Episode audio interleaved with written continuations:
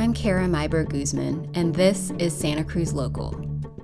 The city of Santa Cruz's plan to build a new library and parking garage downtown has gone astray since the new city council took office. Some people believe that the city doesn't need another downtown garage. The council has listened. The plan isn't dead. It's just on hold while the city takes another look at other concepts for the new library, but without the garage. On Tuesday, the Santa Cruz City Council created a subcommittee comprised of council members Sandy Brown and Donna Meyers and Vice Mayor Justin Cummings. It was a unanimous vote. Over the next few months, these council members will investigate alternative plans, look for community feedback, and return to the council with a recommendation. Meanwhile, the clock is ticking.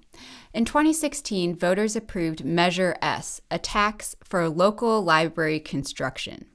If the council doesn't come up with a plan for a new library within the next year, the city risks losing the $27 million provided by Measure S.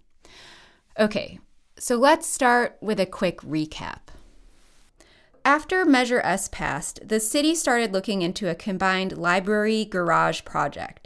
City officials were concerned about the cost of building a new library, and the idea was that the parking revenue could help pay for the construction costs. It's a model that's been done elsewhere. In 2017, the City Council formed the Downtown Library Advisory Committee to study four possible options for spending the Measure S funds. These were the options. Number one, partially renovating the existing library at Church and Center Streets. Number two, totally renovating the existing library. Number three, tearing down the existing library and building a completely new one on the same lot. And number four, building a new library under a parking garage with affordable housing and commercial space at Cedar and Lincoln Streets, where the farmers market currently is. The Downtown Library Advisory Committee had 12 public meetings, three focus groups, and surveyed 2,000 people asking for feedback.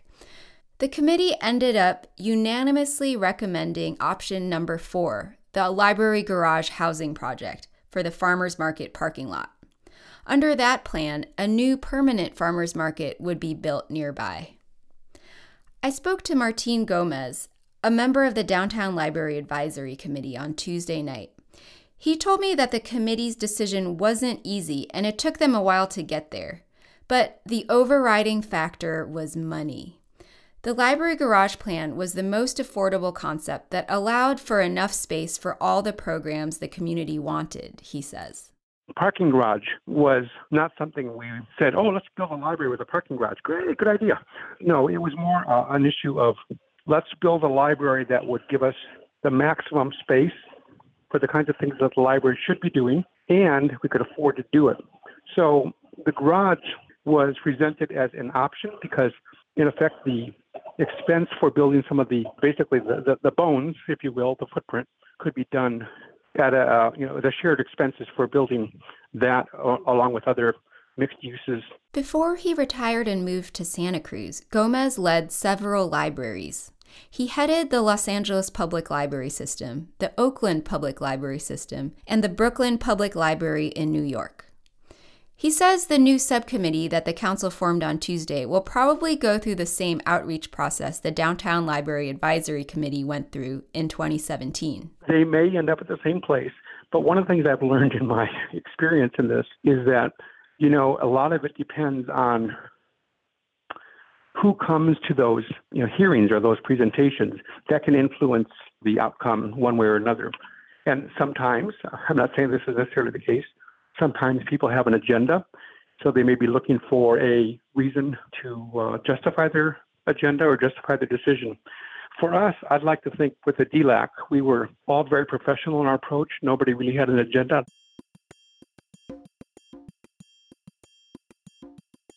Opponents to the library garage plan say that the city needs to start treating climate change like the emergency that it is. Building a new parking garage only encourages people to drive more, they say. But the plan's supporters say the garage addresses a need for more downtown parking, besides helping pay for the library's construction. The garage could also allow more development of affordable housing downtown, they say. Let's dig into that last point. All housing projects in Santa Cruz are required to include parking. In Santa Cruz, the requirement is typically one space per bedroom, but in downtown it's slightly less. That parking requirement has been known to kill projects because parking is expensive to build. But developers have another option off site parking. Part of the thinking behind the library garage plan is that it would create a shared parking program that developers could put some money into and fulfill some of their parking requirements. On Tuesday, I called Sibley Simon, president of New Way Homes. New Way Homes is a Santa Cruz based nonprofit fund for affordable housing. He's trying to make it pencil out for developers to build affordable housing. He says a parking garage could make it easier for developers to build affordable housing on some of the parking lots downtown. So, that I believe is all accurate on one side of the argument. Here's what's accurate on the other, other side of the argument. You know who has complete authority over setting those what those parking requirements are? The city. So, to put it another way, the state sets maximum parking requirements but it's the city that sets the minimum parking requirements. The city is the limiting factor for easing parking requirements for developers. I asked City of Santa Cruz Planning Director Lee Butler why the city can't ease parking requirements for developers. So the city can set uh, the parking requirements, um, and we have to balance that with, with, a variety of different factors. One, um, residents, some of them are going to have vehicles. Not all of them, but some of them are going to have vehicles. And also, in a vibrant downtown, we need places for people to park. Financing housing projects is a delicate task. Developers aren't going to build affordable housing if it doesn't pencil out. They have to get a return to pay back their investors, says Robert Singleton, Executive Director of the Santa Cruz County Business Council and a City of Santa Cruz Planning Commissioner. You plan in that strict financing state where you need to get a return on investment, you need to satisfy oftentimes multiple lenders at different interest rates, different conditions, right? You build in a lot of contingency and you plan for the worst. And one of the biggest barriers that just adds just costs, dollars onto every single unit, um, is the cost of providing parking. Singleton said, as much as he'd like to see the city waive its minimum parking requirements, he doesn't think it's realistic to expect that. People are going to drive downtown regardless of what the city council does. And when they can't find a parking space, they complain. The city tries to prevent those complaints, he says. Yes, that's the main reason we can't build more housing, and the reason reason we can't make the roads better or do all the things that people want to do expressly is because there are people who will fight you every step of the way.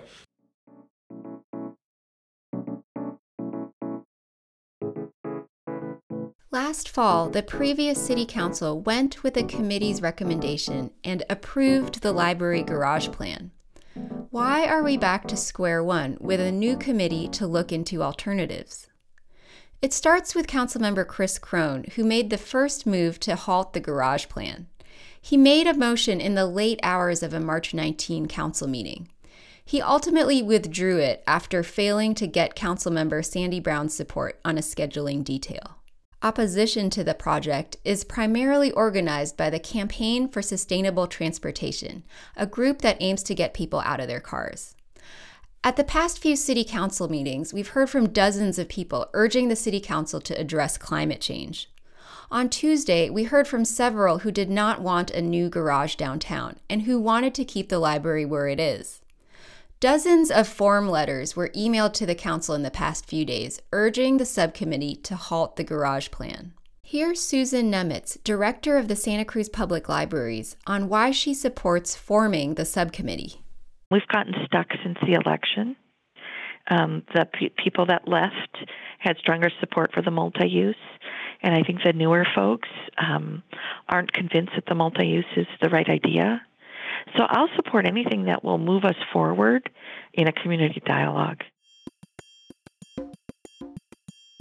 Here's what else you need to know from Tuesday's City Council meeting. You're going to see higher wastewater rates starting in July. If you live in a single family home, your wastewater rates will increase around 3 to $4 a year for each of the next five years. If you live in an apartment, you'll see an increase of around $3 a year for the same time period. It's to pay for new capital improvement projects for our sewer system that's getting more expensive to maintain as it ages. Also, we saw some drama in Tuesday night's session. Mayor Martine Watkins had to clear the chambers and delay the meeting due to one community member's outburst. The woman, a homeless activist, wanted to speak in support of Councilmember Drew Glover during open public comment. But the mayor closed public comment at the scheduled time, just before the woman's turn to speak. The woman was one of several who came to speak in support of Glover. Last month, in federal court, Glover testified against the city and its handling of the Ross camp. During that hearing, a lawyer from the city attorney's office aggressively questioned Glover about an old misdemeanor drug conviction. That lawyer later apologized for his intrusive and demeaning line of questioning, according to an article by Santa Cruz Sentinel reporter Jessica York. I think you should know that after the mayor cleared the chambers, council members Drew Glover and Chris Krohn left the meeting. They didn't take part in the council's deliberation on the wastewater rate increase. They also missed the last part of the meeting when Vice Mayor Justin Cummings changed an earlier motion by Glover. For an upcoming meeting, Glover had scheduled discussion for how certain city laws disproportionately criminalize homeless people. Cummings said that while he supports Glover's idea, the council just has too much on its plate. He delayed that item for a future date. Tuesday was the second time in a month that Glover and Krohn have left a council meeting early. Before we go, we have an audio letter to the editor from Santa Cruz local listener Sean McMurdo. Hi, my name is Sean McMurdo, and my question is why the City Council does not use a larger venue when they have meetings with controversial items on the agenda. I've been turned away from two meetings this year. Also, why do they schedule controversial items in the afternoon at indeterminate times, which makes it difficult for working people to attend? I'll just add here that the library garage item, the most controversial item on Tuesday's agenda, was scheduled for the afternoon session. We welcome your audio letters to the editor record a 20 second clip on that voice recorder app on your phone and email it to info at santacruzlocal.org. That's it for this episode. For those of you joining us for the first time, Santa Cruz Local is a local news organization co founded by Stephen Baxter and me, Kara Meyberg Guzman. We produce podcasts and stories on our local government, housing, homelessness, and other topics you care about. You can find our episodes anywhere you get your podcasts and on our website, santacruzlocal.org. Visit santacruzlocal.org to sign up for our email newsletter and learn more about our company. I'm Kara Guzman. Thanks for listening to Santa Cruz Local. Theme music was by Poddington Bear at soundofpicture.com.